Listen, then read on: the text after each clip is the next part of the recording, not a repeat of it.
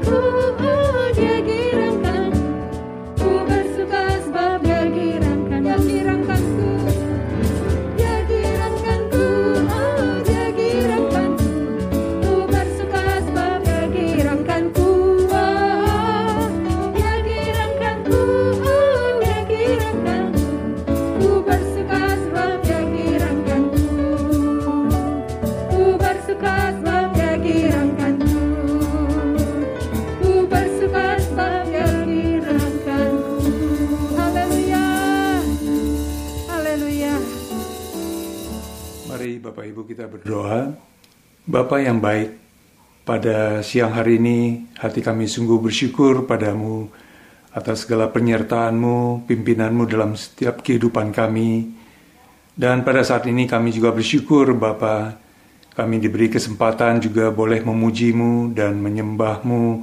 Terlebih lagi kebenaran firman yang sebentar kami akan dengarkan, urapi hambamu yang akan menyampaikan firmanmu ini, di dalam nama Tuhan Yesus kami telah berdoa ucap syukur. Haleluya. Amin. Shalom Bapak Ibu. Firman Tuhan yang akan kita dengarkan pada hari ini yaitu tentang uang. Tepatnya adalah bagaimana kita bijak menggunakan uang. Bapak Ibu, zaman sekarang ini umumnya banyak orang yang hidup bukan hanya untuk memenuhi kebutuhan pokok saja, tetapi lebih tergiur dan menginginkan barang-barang yang mewah. Ya, tujuannya hanya untuk memperlihatkan harga diri atau gengsinya. Nah, tidak jarang untuk memuaskan keinginannya tersebut, mereka memaksakan diri tanpa mempertimbangkan berapa besar penghasilannya. Sehingga apa yang terjadi? Tentunya lebih besar pengeluaran-pengeluarannya daripada penghasilannya. Pagi hari ini kita mau juga belajar bagaimana supaya uh, kita bijak menggunakan uang dan juga bagaimana seharusnya sikap perilaku kita terhadap uang tersebut. Seperti dikatakan dalam Ibrani 13 ayat 5, Janganlah kamu menjadi hamba uang dan cukupkanlah dirimu dengan apa yang ada padamu. Karena Allah telah berfirman, Aku sekali-kali tidak akan membiarkan engkau. Bapak Ibu, uang itu adalah penting ya. Uang adalah sarana bagi kita untuk memenuhi uh, kehidupan kita. Ya, misalnya untuk membeli makanan, pakaian, ataupun membeli rumah dan sebagainya. Nah, banyak orang berpikir jika memiliki uang banyak, hidup mereka itu akan terjamin, hidup mereka akan bahagia. Pada kenyataannya, ada begitu banyak orang yang hidup berlimpah uangnya, namun mereka tetap hidup di dalam kekhawatiran, dan bahkan di antara mereka ada yang mati dengan cara yang mengenaskan. Karena apa? Karena kecanduan narkoba, obat-obatan, Mengapa? Karena mereka bingung uangnya mau dipakai untuk apa lagi. Sehingga mereka sudah terperangkap melakukan hal-hal yang jahat, hal-hal yang tidak berkenan di hadapan Tuhan. Nah, firman Tuhan di atas sudah mengingatkan kita supaya jangan menjadi hamba uang. Nah, artinya jangan kita mau diperbudak oleh uang atau memberi diri untuk mencintai uang. Kecintaan pada uang bisa membuat kita melakukan berbagai-bagai hal kejahatan. Manusia yang menghambakan diri pada uang adalah manusia yang serakah. Nah, sikap serakah ini sama juga dengan menyembahan berhala, ya. Karena semua itu adalah keinginan-keinginan duniawi. Paulus pun telah mengingatkan kita akan bahayanya cinta uang. Karena lebih mementingkan kebutuhan-kebutuhan jasmani Nah, sehingga akan menjauhkan hubungan kita dengan Tuhan. Ya. Bapak Ibu, ketika kita menjadi hamba uang, maka akibatnya kita akan menghalalkan segala cara untuk bagaimana kita bisa mendapatkan uangnya. Nah, oleh sebab itu dikatakan tadi, cukupkanlah dirimu dengan apa yang ada padamu. Nah, ini merupakan suatu sikap mensyukuri dan menghargai setiap pemberian dari Allah. Nah, sama seperti di dalam doa Bapa kami yang Tuhan Yesus juga sudah ajarkan pada kita, berikanlah kami pada hari ini makanan secukupnya.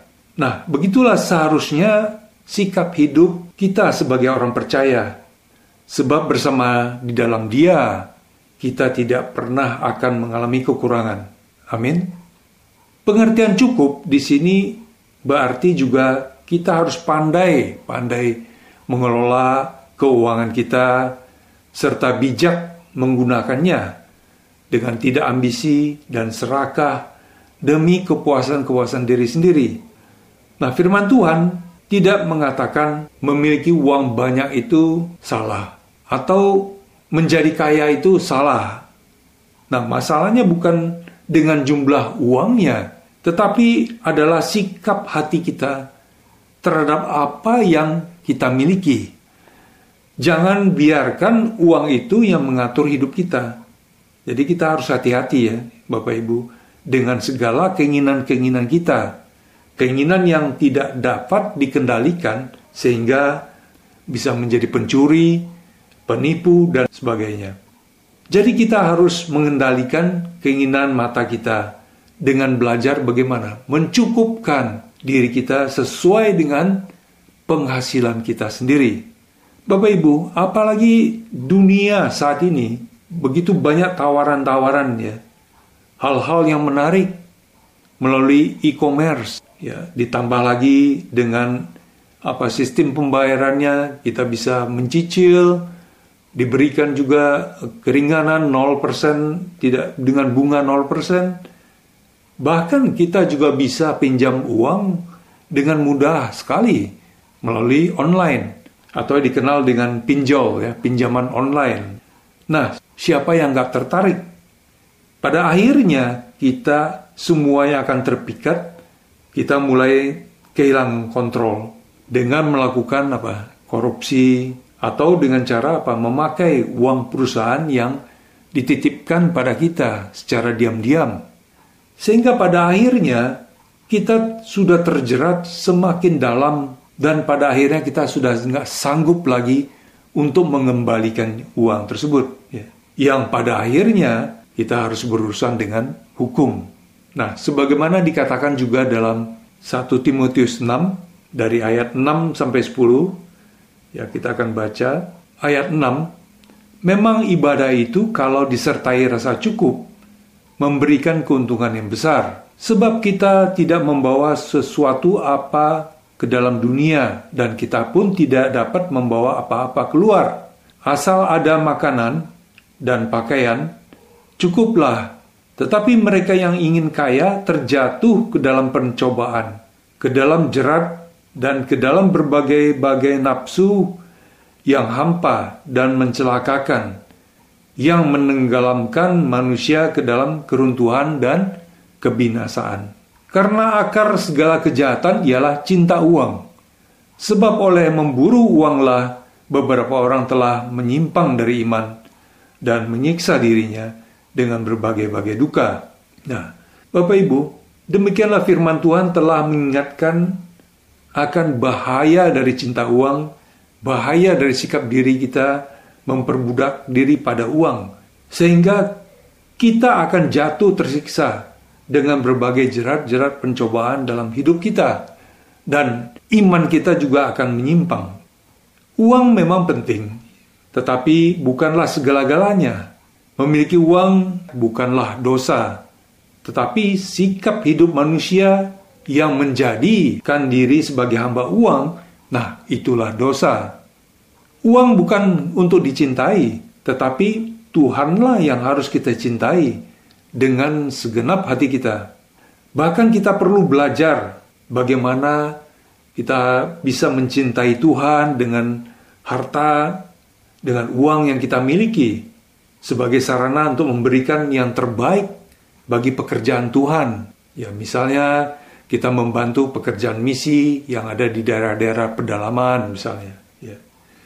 Nah, dalam hal ini Paulus pun juga mengingatkan kita agar tidak menjadi orang yang konsumtif, yang tidak pernah merasa puas, melainkan hendaknya lah kita bisa menghargai setiap pemberian dari Allah, menggunakan setiap berkat Allah dengan baik dan bertanggung jawab Bukan masalah banyaknya uang yang Tuhan berikan, tetapi yang terpenting adalah bagaimana hati kita bisa bersyukur pada Allah atas kasih setianya yang sudah memelihara hidup kita sampai pada hari ini. Menghambakan diri pada uang adalah penyangkalan atau penolakan terhadap pemeliharaan Tuhan.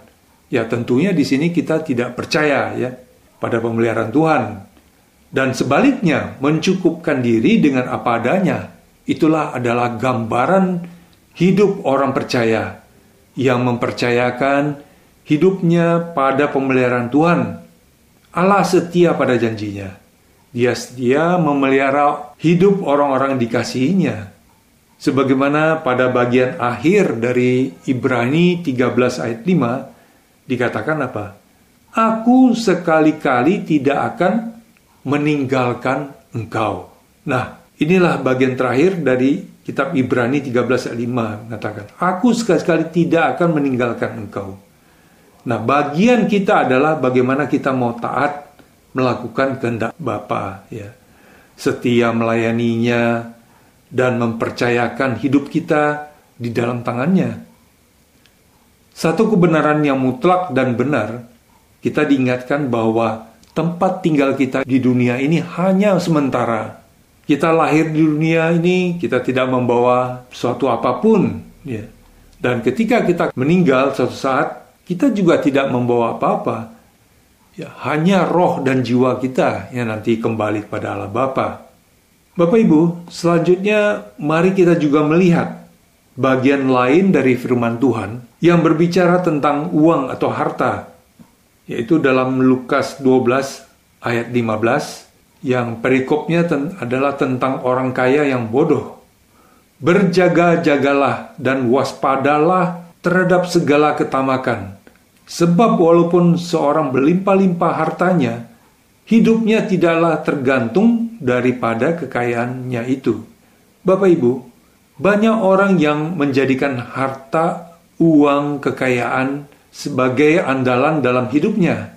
Nah, mereka berpikir dengan memiliki uang yang berlimpah, mereka bisa mendapatkan apa saja yang mereka inginkan. Itulah sebabnya nggak mudah bagi orang yang kaya mempunyai memiliki kerendahan hati, karena mereka masih menjadikan uang itu sebagai standar atau tingkat sosial mereka. Mereka terkadang lupa tidak semuanya hal-hal yang bisa dibeli dengan uang, seperti kesehatan, umur panjang, kebahagiaan, ya, damai sejahtera, apalagi keselamatan jiwa, ya, tidak bisa dibeli dengan uang. Karena ada banyak orang-orang kaya, tapi mereka sakit-sakitan, ya. Rumah tangganya tidak bahagia, selalu diliputi rasa cemas, rasa khawatir karena takut ya, hartanya dirampok. Nah, demikianlah firman Tuhan tadi sudah mengingatkan kita berjaga-jagalah dan waspadalah atau akan segala ketamakan. Karena di mana hartamu berada, nah di situ jugalah hatimu juga berada. Yesus mengingatkan bahwa hidup manusia tidaklah bersumber daripada kekayaan materi semata, tetapi hidup ini adalah suatu anugerah yang Tuhan berikan pada kita. Serta jaminan keselamatan itu hidup tidak bisa diperoleh dari kekayaan. Selanjutnya, pada ayat 16 sampai 19, Yesus juga memberikan perumpamaan tentang orang kaya yang memiliki tanah berlimpah-limpah dan setiap harinya hartanya selalu bertambah. Maka timbul persoalan yang dihadapinya. Untuk menyimpan harta bendanya yang berlimpah itu, sudah tidak ada lagi ruang yang cukup luas untuk menampungnya. Nah, lalu selanjutnya dikatakan apa? Bahwa ia akan merombak lumbung-lumbung yang menjadi lebih besar, sehingga mampu untuk menyimpan seluruh hasil panen di dalamnya. Nah, pola hidup yang dibangun demikian menurut dia adalah cara yang paling tepat dalam memaknai hidup ini. Ia hidup hanya untuk menikmati kekayaannya bagi dirinya sendiri.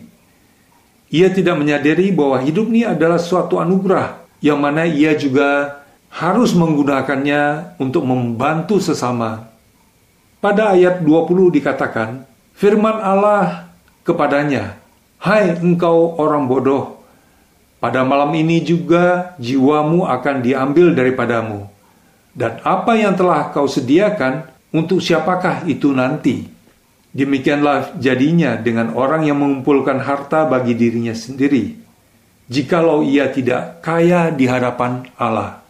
Nah, dari bacaan perumpamaan tentang orang kaya yang bodoh, Yesus ingin memberi kita pengajaran tentang arti pentingnya berjaga-jaga hati-hati akan ketamakan dan sifat serakah yang ingin memperoleh harta sebanyak-banyaknya untuk kepentingan diri sendiri. Pada ayat selanjutnya, Yesus berkata pada muridnya, pada ayat 22, Karena itu aku berkata kepadamu, janganlah khawatir akan hidupmu, akan apa yang hendak kamu makan, dan janganlah khawatir pula akan tubuhmu, akan apa yang hendak kamu pakai. Sebab hidup itu lebih penting daripada makanan dan tubuh itu lebih penting daripada pakaian. ayat di atas tadi menegaskan lagi bahwa tanpa kita sadari, sering kali kekhawatiran menjadi permasalahan di dalam hidup manusia. Nah, firman Tuhan menekankan bahwa orang percaya harus mulai belajar untuk memandang hal-hal yang lebih penting dalam kehidupannya. Kita dapat hidup bukan hanya dari kecukupan akan makanan dan pakaian saja, tetapi lebih daripada itu, yang Tuhan inginkan yaitu apa? Kehidupan rohani kita, persekutuan yang lebih dekat dengan Tuhan. Nah, itulah yang diinginkan Tuhan ya. Nah, selanjutnya pada ayat 28 dikatakan, "Jadi jika rumput di ladang yang hari ini ada dan besok dibuang ke dalam api, demikianlah didandani Allah. Terlebih kamu hai orang yang kurang percaya." Kemudian pada ayat 30 dikatakan, "Semua itu dicari bangsa-bangsa di dunia yang tidak mengenal Allah, akan tetapi Bapamu tahu bahwa kamu memang memerlukan semuanya itu." Seringkali, Bapak Ibu ya, kita mengeluh karena Allah belum mengabulkan doa-doa kita. Kadang-kadang jawaban Tuhan kok berbeda ya dengan apa yang kita mau. Tetapi firman Tuhan di atas menegur kita juga tentang berbagai macam keluhan-keluhan kita di hadapan Allah. Yang sebenarnya itu adalah keinginan kita untuk hanya untuk mementingkan memuaskan uh, diri sendiri Nah, oleh karena itu Tuhan menegur kita tidak menjadi orang percaya yang kurang percaya. Tetapi seharusnya kita menjadi orang percaya yang mau mempercayakan seluruh hidup kita pada Allah Bapa di surga. Dikatakan pada ayat yang terakhir, pada ayat 31, tetapi carilah dahulu kerajaannya, maka semua itu akan ditambahkan juga kepadamu. Amin. Bapak Ibu, dari bacaan firman Tuhan kita yang sudah kita dengar, dapatlah kita mengambil satu kesimpulan bahwa yang pertama, janganlah menjadikan uang sebagai dasar kenikmatan dalam hidup kita, tetapi nikmatilah hidup di dalam kasih karunia yang kita terima dari Allah. Di dalam kasih karunia, Allah telah sediakan segala yang terbaik yang kita perlukan sehingga kita boleh menikmati segala kelimpahan di dalam Kristus, di dalam pemeliharaan Tuhan, di dalam penyertaan Tuhan bagi kita. Nah, poin yang kedua, kasih karunia tidak bisa dibeli dengan uang, hanya bisa diterima melalui iman di dalam Kristus. Nah, sehingga kita dapat bersyukur pada Tuhan dan mengasihinya. Nah, poin ketiga, Nikmatilah hidup ini di dalam Kristus, maka kita akan menjadi orang yang merdeka dan tidak menjadi hamba uang. Amin. Mari Bapak Ibu kita akan tutup dalam doa. Bapa, terima kasih atas kebenaran firman-Mu yang sudah kami terima pada siang hari ini. Kiranya boleh mengingatkan kami arti pentingnya penguasaan diri terhadap uang atau harta dan kami juga perlu belajar supaya kami dapat mengatur setiap berkat-berkat yang Engkau sudah berikan dan bijak menggunakannya. Dan kami juga diingatkan bahwa hidup kami tidaklah bersumber dari kekayaan duniawi semata, tetapi terlebih lagi yang terpenting adalah hubungan pribadi yang lebih intim dengan Engkau. Terima kasih Bapa. Kami memasrahkan seluruh kehidupan kami, biarlah kehidupan kami juga boleh seturut dengan kehendak-Mu. Amin. Demikianlah Bapak Ibu Saudara ibadah kita hari ini. Kami mengundang sidang jemaat untuk dapat tetap mengikuti ibadah online Gereja Isa Masih Jemaat Maleer. Baik melalui Radio Maestro 92,5 FM setiap hari Minggu pukul 12 lebih 15 atau melalui channel GIA Maleer di youtube.com setiap hari Minggu pukul 9.30. Bagi sidang jemaat yang membutuhkan dukungan doa, dapat mengirimkan beban doa melalui SMS ataupun WhatsApp di nomor 0821 1965 9019. Happy Sunday and God bless you.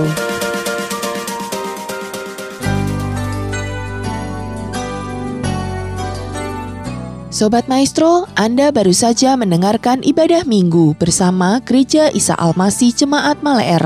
Anda dapat mendengarkan siaran ulangnya di Maestro Radio Bandung YouTube channel. Terima kasih atas kebersamaan Anda. Selamat hari Minggu dan Tuhan memberkati.